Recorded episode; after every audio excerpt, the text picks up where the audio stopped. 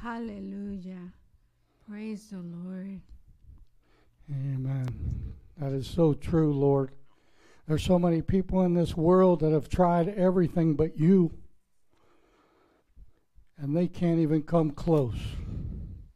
Whether it's a doctor of psychology, whether it's drug treatment, whether it's the police trying to keep people in the straight and narrow, but nothing comes close to you. You keep them in the straight and narrow just because they are known by your name. And your Holy Spirit convicts them concerning their sin and righteousness and judgment.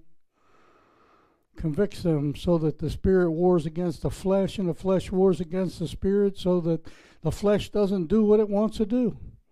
It does what you want us to do. Oh Lord, nothing comes close to you. There is nothing in this world. I was just talking about with someone today about this, Lord, and they were saying the same thing. People chasing around after money and dollar bills and marriages and careers, and they forget about their eternity. And you have that to offer, something man can't offer an eternity with you in the kingdom of heaven.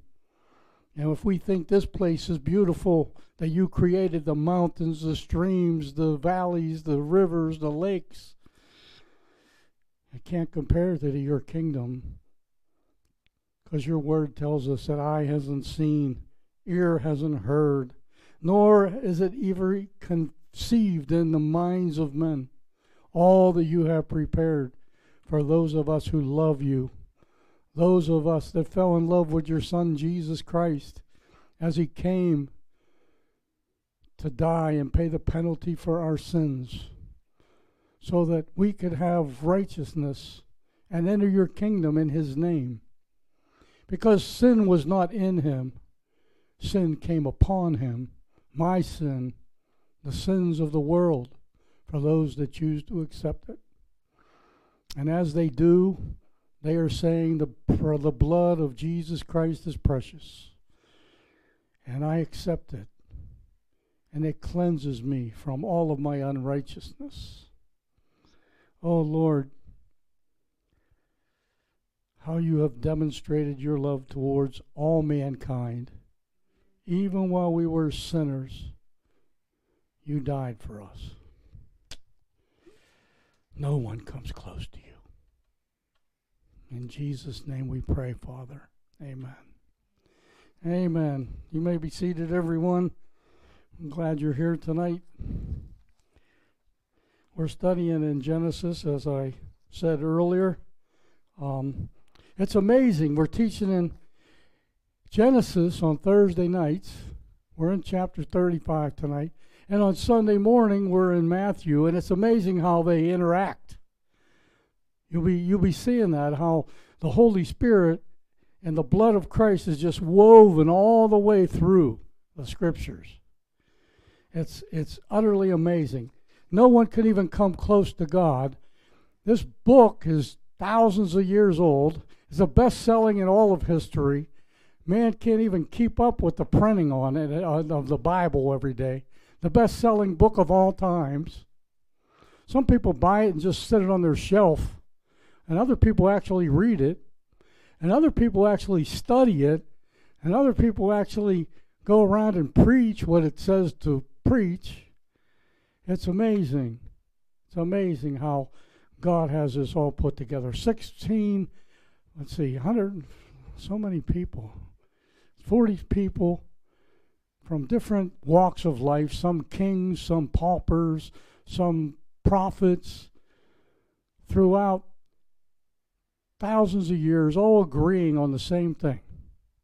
And most of them didn't even know one another. They weren't contemporaries. Some were, very few. It's amazing how this book is um, prevalent for all times. And people say it's it's old-fashioned. It ain't old-fashioned. The world's trying to catch up to this book. It's amazing. It's amazing. So anyway, we are in chapter 35 here tonight. And uh, we're going to read it. it does cross over. I'm going to tie it to the New Testament a little bit. I hope as we as we move along. Um, I named this uh, the title of this tonight: Jacob's ingredients for a revival. Revival. Jacob's ingredients for a revival, and we're going to see that in the first eight verses of of the Genesis 35. And of course, there's more in this chapter that we'll move on to. And we're going to see how it connects to Acts chapter 17. We're going to see how it connects to Matthew chapter 3. It's, it's amazing. The recipe, the ingredients for revival coming from Jacob's life. Now, we have the three patriarchs, as you well know, of the Bible is Abraham, Isaac, and Jacob. And we're going to see that we just saw in the last couple chapters that God changed his name from Jacob, you know, the supplanter, the deceiver, to Israel, which means governed by God. And actually, we're going to see both names here today in this chapter the name Jacob, and God's going to remind him, You're no longer called Jacob, remember? Remember when we wrestled and I gave you a new name? You know, your name's going to be Israel, governed by God. And we're going to see Jacob take his first steps towards revival in his own life. Because he's, was, uh, as we would say in the New Testament times, you know, he was born again of the Spirit. Not that the Spirit was alive like we see him today in our lives, you know, he's in us. But the Spirit was alive, you know, back then and actually convicting people of sin and, and leading them into righteousness. And we're going to see Jacob start to what, what he had done, receiving Christ and wrestling with God. And every one of us, I gave you a picture a while back, that every one of us wrestled with God. If you're a believer, probably just before you were or being saved, you are wrestling. Does God exist or He doesn't exist? Is He true? Is He dead or is He alive? You are wrestling in your spirit and in your inner man to find out if if this if He was if there is a God. So you too were wrestling with God. I know I wrestled with Him. Took me weeks or months. I don't even know how long it does before before I finally, you know, surrendered I tried to lead other people to Christ so I could follow them. I didn't even know Christ myself. And then God says, No, I want you to come first. Revival always starts with you. And starting here tonight with Jacob, as he had faced and even wrestled with a with a, the angel of the Lord, which was a pre-incarnate appearance of the Lord Jesus Christ. So we're going to see this tonight. Every one of us have wrestled with God. And if you're still wrestling with God, if you're out there over the internet, I want to remind you, you might as well surrender now. because he's going to, you know, the one book was written or a big poem was written. It's called The Hound of Heaven. God's going to hound you and hound you and hound you until you deliberately, by the time you draw your last breath, deliberately blaspheme him and not receive the precious blood that he shed for you. By the way, before we move on, everybody online, this is Freedom Church of the Palm Beaches. I'm Pastor Joe Trapani. Our website is freedomchurchpb.org, freedomchurchpb.org. If you're local in Palm Beach County, we're on Hypoluxo Road, halfway between I 95 and west to Congress, about a half a mile on the north side of the road. So come and see us because we preach the full gospel here. We don't mess around. I'm not tickling your ears to make you come so that you can you can uh, fill the church or or give a bunch of money. I want you to know Jesus and know Him personally, so that you can enter the kingdom of heaven when when you pass on to to the future. So that's who we are. You can go to our web, freedomchurchpb.org, freedomchurchpb.org. You can tune in every Thursday night at 7.15, every Sunday at 10 a.m. And if you're a man local, sun, every Saturday 9 a.m. we have a Bible study. So come on by. 2810 Hypoluxo Road. Okay, let's read in Genesis chapter um, 35. And I'm reading from the New American Standard Bible. Then God said to Jacob, remember the name, and you can look at it in the first eight verses as I read. Jacob's ingredients for revival to his family and to his his uh, clan. Okay? God said to Jacob, Arise and go to Bethel and live there and make an altar there to God and a, who appeared to you when you fled from your brother Esau. Remember, he fled from, from Esau 20 years prior and went to Paddan Aram, okay? And he's coming back home after 20 years. So Jacob said to his household and to all who were with him, Put away your foreign gods which are among you, and purify yourselves, and change your garments, and let us arise and go to Bethel, and I will make an altar there to God, who answered me in the day of my distress, and has been with me ever wherever I have gone. So they gave to Jacob all the foreign gods which they had, and their rings which were in their ears, and Jacob hid them under the oak which is at Shechem. And they journeyed there, and as they journeyed there, was a great terror among the cities which were around them, and they did not pursue the sons of Jacob. So Jacob came to Luz, that is Bethel, which is in the land of Canaan, and all the people who were with him. He built an altar there and called the place El Bethel, because there God had revealed to him when he fled from his brother. Now, Deborah, Rebekah's nurse, died, and she was buried below Bethel under the oak. It was named Allon Bacuth. Jacob, then God appeared to Jacob again when he came from Paddan Aram and blessed him. God said to him, Your name is Jacob. You shall no longer be called Jacob, but Israel shall be your name. Thus he called him Israel. And God also said to him, I am God Almighty. Be fruitful and multiply. A nation and a company of nations shall come from you and kings shall come forth from you. The land which I give to you, I gave to Abraham and to Isaac. I give it to you, and I will give the land to your descendants after you. Then God went up from him in the place where he had spoken with him. Jacob set up a pillar in the place where he had spoken with him, a pillar of stone, and he poured out a drink offering on it, and he poured oil on it. So Jacob named the place where God had spoken to him Bethel. Then they journeyed from Bethel, and when there was no was still some distance to go to Ephrath, Rachel began to give birth, and she suffered severe labor. When she was in severe labor, the midwife said to her, Do not fear, for now you have another son. It came about as her soul was departing, for she died, that she named him Ben Omi, Oni, but his father named him Benjamin. Rachel died and was buried on the way to Ephrath, it, that is Bethlehem. Jacob set up a pillar over her grave.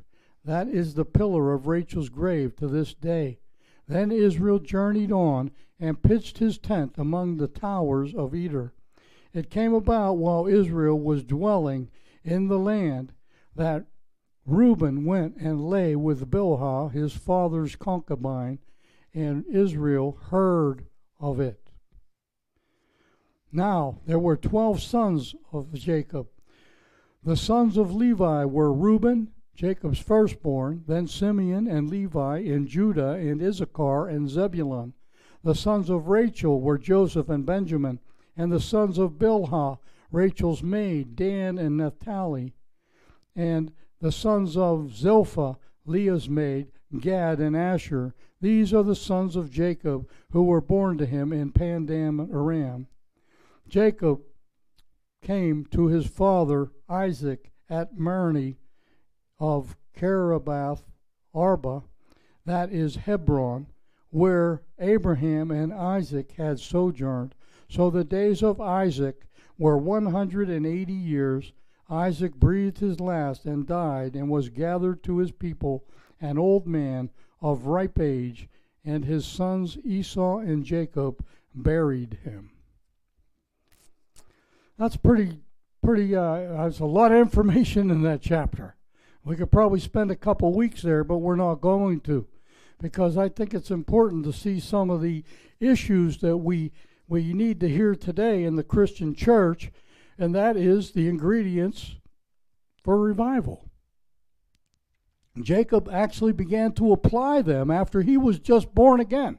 If you want to call it born again in the Old Testament, he began to realize that God is God. The God of Israel is the God of all creation. He finally got that driven home to him when he wrestled with the angel of the Lord, who, as I said before, was a Christophany. It was a pre incarnate picture of Jesus Christ, who wrestled with Jacob. And Jacob prevailed, if you remember right. Jacob prevailed. You know what? I I come to myself and say, Jesus had to let him let him win. You know what I mean? Because he's God. He's all powerful. Even the name of Jesus takes down forces of darkness. In the name of Jesus, heals the sick and raises the dead.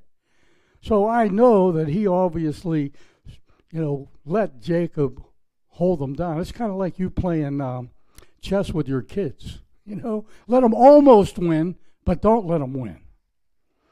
Bill, he wanted to get his attention. And then, of course, he struck him on the hip and he limped for the rest of his life. Just like Paul had the thorn in his flesh. You know, it reminded him of that road into Damascus, and that hip displacement reminded Jacob of that wrestling with the Lord himself. And he even asked the angel what his name was, and the angel didn't want to give him his name. He said, and then Jacob realized, he said, You know, I have seen God face to face, and I'm not dead. He wrestled with Jesus, the pre incarnate period of Christ, not God and, and all of his manifested glory, or you'd be snuffed out in the twinkling of an eye. Jacob's name was changed there, and, and the Lord told him, the angel of the Lord told him, He says, Your name is no longer Jacob, it is Israel. We've gone a couple chapters since then, and he's still going by the name of Jacob. Until now, tonight, God reminds him, Your name's not Jacob anymore. You were changed. I have a feeling, my name is Joseph. I have a feeling when I was born again, I was renamed in the kingdom of heaven. And even Revelation, the one of the churches in Revelation say that we're going to get a new name. We're going to get a new name. And I don't know what that name will be. Jacob's name was changed from deceiver to governed by God. I hope something like that is going to be my name. You know, something about God, something good about God. Everything about God's good, as you well know. Here's Jacob. He said in verse 2, about halfway through it, Jacob said to his household and to all who are with him, Put away your foreign gods. That's the message here tonight to you. That's ingredient number one. Put away your foreign gods. You know, if you're addicted to alcohol, get rid of it. If you're addicted to tobacco, get rid of it. If you're addicted to crack, get rid of it. Put away your foreign gods. If you're addicted to money, put it away. Your money isn't going to buy you a seat in heaven. Whatever it is, whatever takes you away from serving the living God, that is an idol to you. He's telling them, purify yourselves. Put away your foreign gods, number one. If you went to, if I call that point number one, would be repentance. Just what we talked about on Sunday in Matthew chapter 3, verses 1 through uh, 10. Repent, church. Repent. Put away your foreign gods. That's what, that's what Jacob is saying. Get rid of those idols. You're going to find out that they, well, you, you, you heard me read it. They took off the earrings that were in their ear, probably those things that were dedicated to those idols. And they put them in a pile and they gave all their idols. It doesn't say anybody held them back. I have a feeling if somebody somebody held them back, it would have been recorded in the Bible. Just like Achan, remember when they went into uh, Ai or Jericho? No, Jericho. He he t- took some stuff and buried it in his tent even though he was told not to, but God pointed it out. I think that if if if these servants of Jacob hid their idols, it would have been recorded in the book. So they actually took off, they took all their idols, whatever they were. Remember Rachel? She took the idols of her father, and remember she, you know, um, Laban, her dad, was was looking for the idols and he couldn't find them, and Rachel pretended, or maybe she was in the time of the month for the woman, and she wouldn't get up off her her uh, saddle, and of course Laban passed it up, trusting the word of his wife, of his daughter Rachel.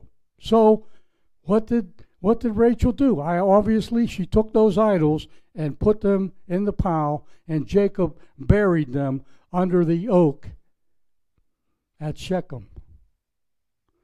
Okay? Now I always wonder because the Bible says, you know, in, in the Mos in the by the Mosaic law, we're to burn it and crush them to powder. Now, Jake, don't forget the Mosaic law wasn't written yet. I I wish Jacob would have burned them and crushed them to powder, but it doesn't say that here. He hid them. That's an opportunity for somebody else to dig them up and find them and begin to worship them again. But number one, church. Jacob's ingredients for revival. Put away your foreign gods. Get rid of your drugs, your alcohol, your lying, your stealing, your taking of the Lord's name in vain. Repent. And repent goes farther than that, you know. It's talking about doing an about face, and and it means you repent, that means you forsake it. Forsake it. That means you turn away from it. You don't want to do it anymore. Sometimes when you're addicted, you you might fall back into it, but you got to get out of it right away. Ask God for deliverance. And if, you know, and he he will deliver you. It might take a week, it might take a minute, it might take a year, but he will begin to work with you as you try to uh, as you repent and forsake that sin. Number two, in verse uh, 2 also, he says, purify yourselves. So there's ingredient number two purify yourselves. That means confess your sins. Confess your sins. If you confess your sins, he is faithful and just to forgive you your sins and to cleanse you from all unrighteousness, says 1 John 1 9. So you have to confess your sins. You have to when you confess, you're actually you're actually confessing your sins. You're actually telling God that you agree with him. You are a sinner and you want to be freed from that sin, the penalty of that sin. You're actually saying that to him. So that's ingredient number 2. Confession. Ingredient number 3 is in also in verse 2 change your garments. Exchange your unrighteousness for Jesus' righteousness. Exchange your unrighteousness for Jesus' righteousness. Let's go to Isaiah chapter 61 and verse 10.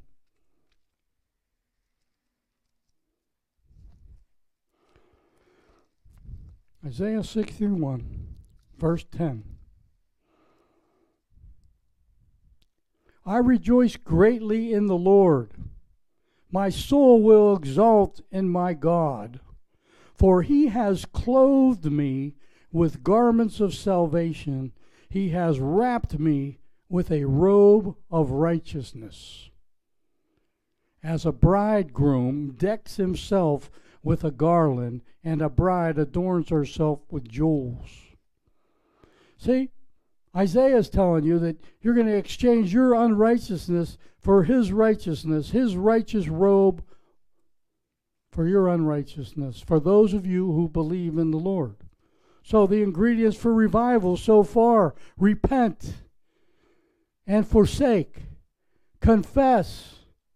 If you confess with your mouth Jesus as Lord and believe in your heart that God raised him from the dead, you shall be saved. For with the mouth man confesses, and with the heart he's saved unto salvation. And number three says, change your garments. Let us arise and go to Bethel. Change your garments. Turn around. Go the other direction. You know, you just changed your garlands, uh, garments, those of you who believe in the Lord. You exchanged, as I said, your unrighteousness for his righteousness. And when you accepted him and his sacrifice on the cross, he clothed you with his righteousness. And now, when God looks down upon you or sniffs the aroma of, uh, of uh, your aroma, he actually smells the aroma of his son Jesus. And he begins to nurse you and train you to serve the King of Kings. God, and it says, Arise, let us arise. And what does Matthew 28 6 say? I'm going to pull it up here. Matthew 28, verse 6. I preached on this over the, the last holiday. I think it was Easter, Resurrection Sunday, I call it. And verse 28, the angels said this He is not here, for he is risen, just as he said. And then he says, the angels say, Come and see the place where he was lying and go and tell. So that's what this is about. The, the ingredients for revival let us arise, go, come and see, and go and tell that Jesus is alive and well. That's the message. That's the one another ingredient for revival. Come and see. For those of you out there that don't believe Jesus is Christ is Lord, test him. Call upon Him and see if He doesn't save you. Trust Him in that. Test Him. Call upon the Lord. Confess your sins. Because that sin, He that prayer God will always hear. The prayer of confession or repentance. He will always hear that prayer. Some people that don't know God, you might not like this. God, you can pray to God. And He may answer your prayer, but He doesn't have to. He does so out of His mercy and His grace. And believe me, I was recipient of that many times over my life. Because I didn't know God, but I prayed for His mercy and His grace, and praise God, He showed it to me. And that's what they're saying here. If you don't believe this, come and see. Read your Bible. Call upon the Lord and see if He doesn't save you. And then after you know that He saved you, you go and tell the world. Because once you're a believer in Christ, you have to tell somebody. You have the antidote to keep somebody out of hell's fire. Hell is a long. I was down here praying today, and I said, Lord, hell, I mean, eternity is a long time to be in hell. I don't care who you are and how wicked you are. God doesn't want you in hell. That place was prepared for the devil and his angels who rejected him. And that place was prepared for them because they saw him face to face. Even the demon, remember the demoniac at, at Legion? He, he said, I know who you are. You're the Son of God. Listen, you see, demons know who Jesus is. Jesus had to command them to be quiet because they revealed who he was. Why, why did they reveal who he was? Because they saw him. They were at once holy angels. And they rejected him, and therefore it is no repentance if you have. Blessed is he who has not seen and yet believe. Blessed is he who has not seen and yet believe. That's what Jesus said. These saw and they rejected. We haven't seen and we have accepted. And we're saved by grace. So, Jacob's ingredients number one repentance, forsaking your sin, confessing your sins, agreeing with God that you're a sinner, and then and then going and telling after you came and saw and found out for yourself. With an open heart, you get an open Bible and you begin to read and call upon the name of the Lord. I know people who, who said, you know, Lord, if you're really alive, make this come alive to me. And, you know, they'd sit down and they'd, they used to say nonsense before. Then they start reading it because they had an open heart. They want to find out for sure. They start reading it, and all of a sudden they're believing every word because now they opened themselves up and they gave, gave God a chance.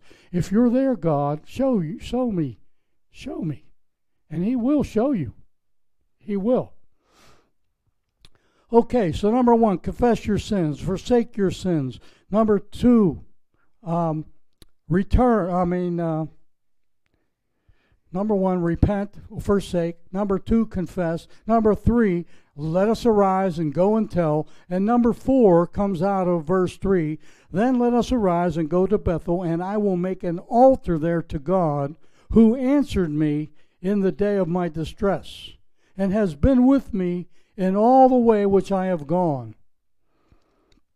We're talking here really about producing fruits of your righteousness. Really.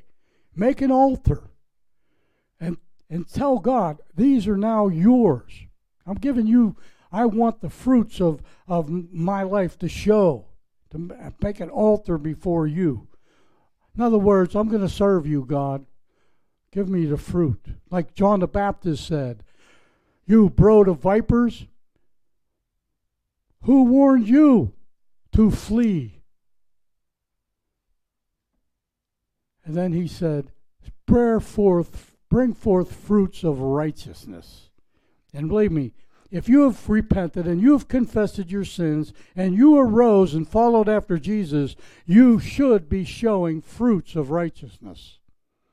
And that means joy, love, joy, peace, kindness, gentleness, self-control, and a whole bunch of other things. Galatians 5:22 will tell you that, and Galatians 5:23 will tell you the things you don't want to to do, because that's bad fruit. It's sour grapes. And then he says, he made an altar, and then he says, you know, um, remember, he begins to remember God had answered him.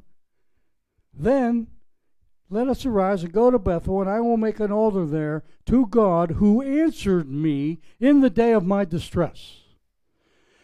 Jacob's recalling of prior victory. He said, Listen, I left I left my home with Esau fleeing to kill me and I went to Paddan Aram for 20 years. I'm on my way back. I asked God to deliver me from the hand of Esau, and he did. You saw that in the last chapter. He did. He delivered him. Esau came up to him with 400 men, and instead of slaughtering Jacob's entire clan, he hugged him and kissed him on the neck, and they cried together. God answered him. 20 years. 20 years. Can you hold on for an answer for 20 years? That's faith. And that's what God saw in Jacob faith. Faith. He answered him. Remember, remember David when he ran into trouble, King David? He recalled his prior victories. He recalled his slingshot and, the, and taking Goliath down and beheading him. You know, Daniel Daniel remembered prior victories when he sat in a lion's den and knew that an angel shut the mouth of these hungry lions. And it was Shadrach, Meshach, and Abednego who, who knew that God delivered them in the fire that they were in. You got to recall your prior victories. You've been a Christian for X amount of years. You Recall the prior victories. Recall back, you backslidden Christians, recall that time when you were once an alcoholic and now you're not. Recall that God delivered you from the crack cocaine that you were smoking. Recall the times when you used to cuss the name of the Lord in vain. And, and remember that you don't do that now. You got to remember these things. Jehoshaphat remembered that, that God answered him and when Sennacherib uh, came against Hezekiah, You know, he just laid the leather before the Lord. And the Lord took care of the battle. One angel slaughtered 185,000 Assyrian troops. You got to recall your prior victories. I look back and I say, you know, it took 19 years to for my dad to get saved, and I look back at some of my children that aren't that aren't following after the Lord, and I say, if he saved my dad just like he said 19 years ago, he can save my children 19 years from now. I can remember that prior victory and hold on to it for the future victory that I'm going to have. Because I can, all my children accepted the Lord and were baptized in the church, and none of them go to church today. But you know what? I might be dead, but by the time they end their life, since I trained up the kids in the Lord the way that they should go, when they are old, they will not depart. They will come back to the Lord. That's a confession and if I live long enough to see it, I will be telling you from this pulpit.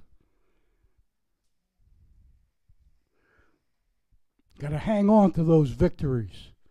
Jehoshaphat said, Hey, Lord, these armies coming against us are too much for us. What are we going to do? And the Lord told Jehoshaphat, I think it's Second Chronicles 18 or 20, I believe it's 20.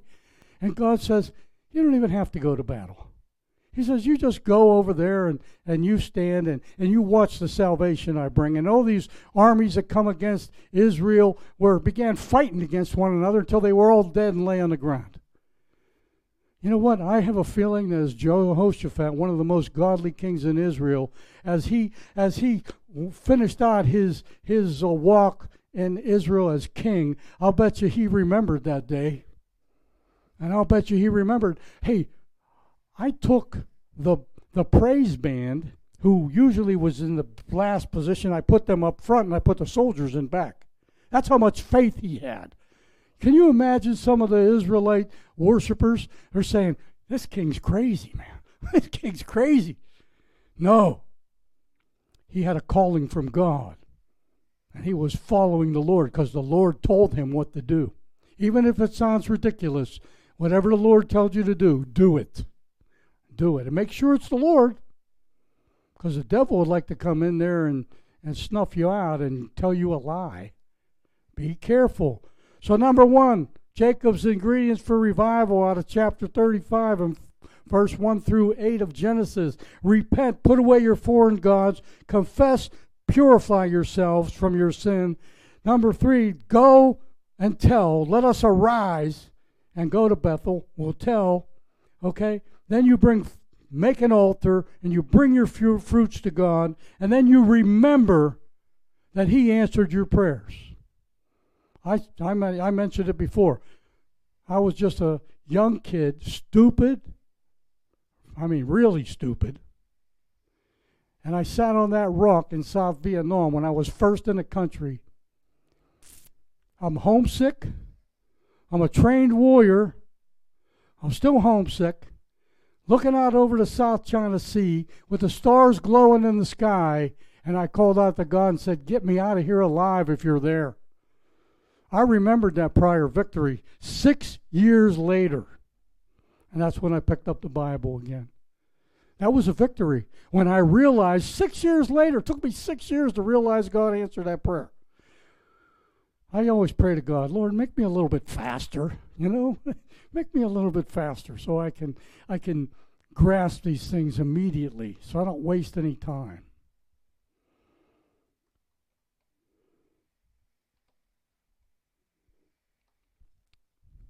And remember, these people brought all their idols. He said, number one, Put away your foreign gods. They brought all the idols, anything that was dedicated to the to the enemy, to idols. They put it in a pile. They're, they could have had nose rings. They could have had earrings. They could have had bracelets and necklaces and and piercings. And they took them off where they were dedicated idols, put them in a pile, and they were buried. Kind of reminds you of, of Ephesus when Paul preached and they brought out all their witchcraft books and put them in a pile and they burned them millions of dollars by today's value. It, money don't mean a thing in the kingdom of God. That's why he tells us the streets are made of gold. So you can remember that gold in the kingdom of heaven is like dirt, like asphalt. Put away your foreign gods. They actually did it. And here's what, let's go to, um, I'll just pray, well, you don't have to turn there. Acts chapter 17, verse 30. Acts chapter 17 and verse 30.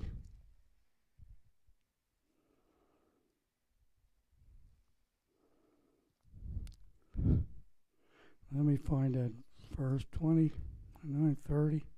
Therefore, therefore, having overlooked the times of ignorance, that's those times when you don't believe in God.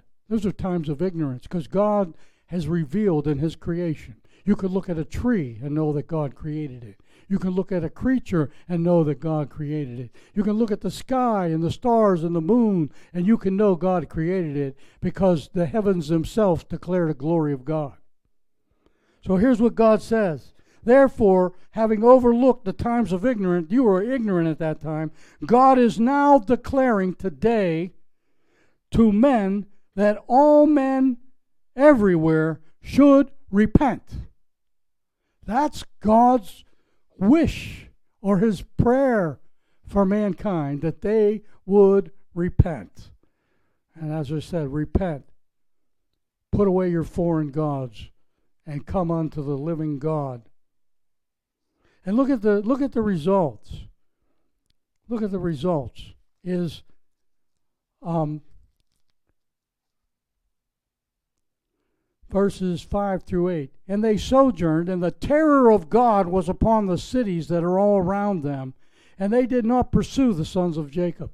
But because they they because they put their faith in God, the nations around them were fearing them.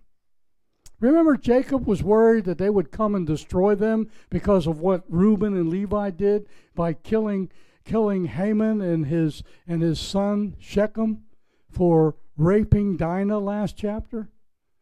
Jacob thought they were all going to come together and they were going to kill him. And God actually did the opposite. Now the nations are fearing Jacob. And I'm going to tell you what, you put your faith in Jesus Christ and people will fear you. They'll be afraid you try to lead them to Christ, and you will. You'll try to lead them to Christ. They fear you. I've had people in this church run out the door as I'm preaching to them. I'm not kidding you. The last landlord was here before this new one that just came in. He running out the door. He knew what I was trying to do. He he had a knowledge of God. He was a God fearing man. I don't believe he was a Christian. I hope that he would be. But people will run away from you. They'll say, I'm not going to hang out with you, you Jesus freak. You know what? They're fearing you. Do you realize that? They fear you because you have the power of God upon you, because you're not ashamed of the gospel of Christ, said Paul in Romans chapter 1 16. The enemy will fear you. Isn't that good to know? You're a child of God. The enemy's going to fear you just because you're a child of God, but he's going to make you think that he doesn't. But you have to know better. Your struggle is not against flesh and blood, it's against rulers and powers and spiritual forces of wickedness, even in heavenly places. That's that's just the way it is. They're going to fear you. You have authority to tread upon serpents and scorpions and all the power of the enemy, and nothing, Jesus said, nothing shall by any means hurt you. That means they can't touch you. Jesus disarmed the enemy at the cross. Now, if you start taking the Lord's name in vain, you're giving the enemy ammunition. And he's going to fire it back at you. It's just the way he is. You gave him ammunition. If you start smoking crack cocaine, you know what? The devil is going to gladly kill you or try to kill you.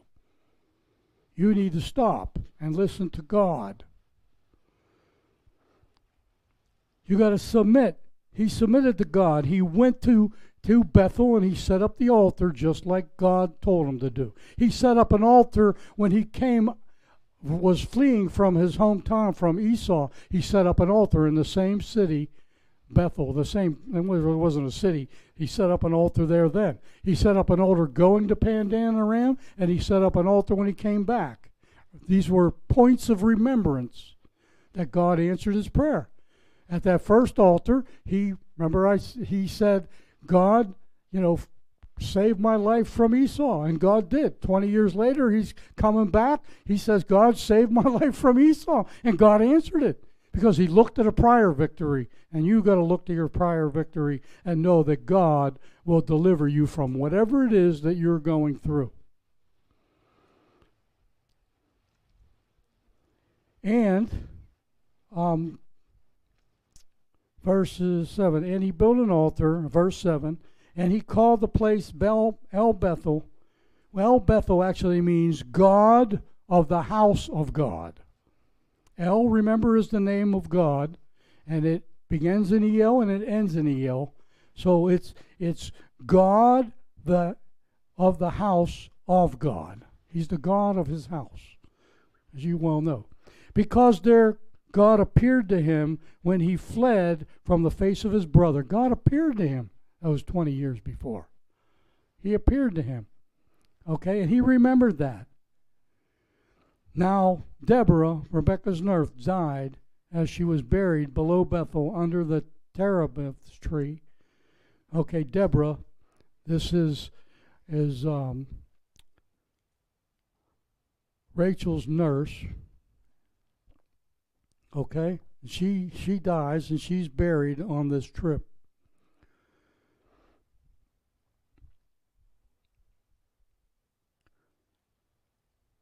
Verses uh, 9 through 15. In verse 10, God reminds Jacob that he has a new name.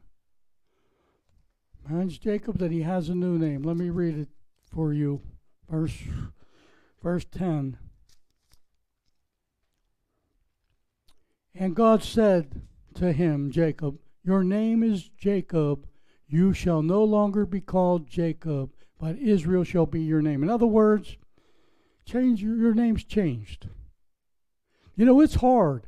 We have uh, a one in the family that changed his first name.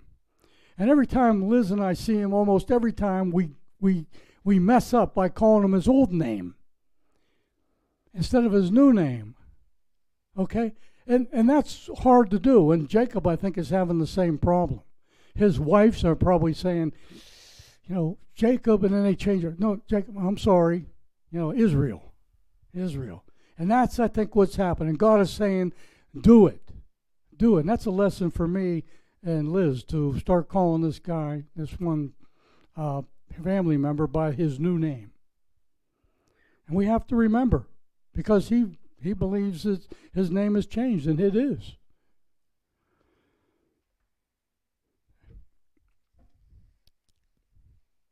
Okay.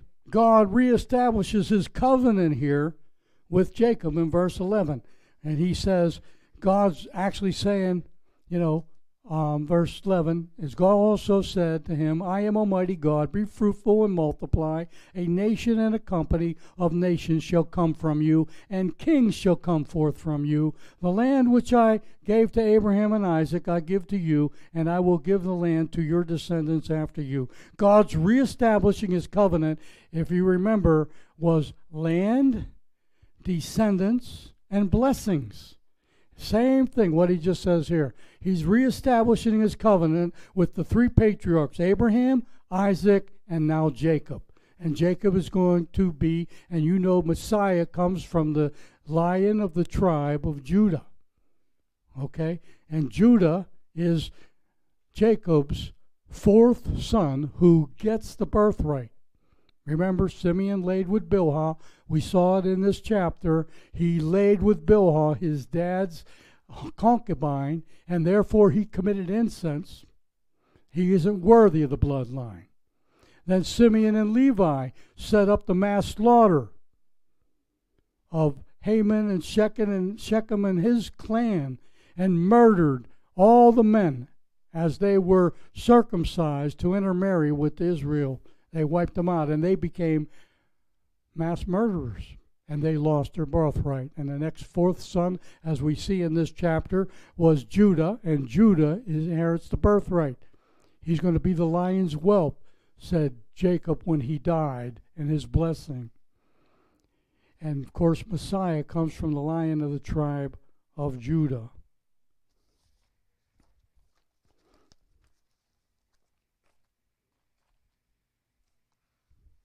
So the pre promises Israel's going to multiply, Israel's going to produce kings. And we know we know that Saul was the first king of Israel, but he was not from Judah's line, was he? Remember, man picked him because he was tall, he was handsome, he was built like Rocky Bleier, you know, or one of those famous people, The Rock on TV, massive. They thought, surely he's going to do it. But he didn't do it. He forsook God. He, he started out right, he ended up wrong. So God took the next one and anointed the next one, which was David, who was from the line of the tribe of Judah. And he was anointed king, and all the kings came from David's line after that. All the kings, the royal line came through it. So kings came from, from the line of Judah and Jacob, as you well know. And they will they will inherit the land. And we saw that they were were there for a while during Jesus' time, but now now in 1948, Israel became a nation again. God drew them back, just like just like the Word of God says. But they've only got one, far as I'm concerned, about one tenth of the land that God promised them. He promised them all the land as far as they can see as Moses was up on uh, Mount Sinai. You know, he looked and he says, As far as you can see north and as far as you can see east and west, I give this all to you. That includes everywhere from, from Mount Sinai by the Dead Sea, or actually south of the Dead Sea, all the way up to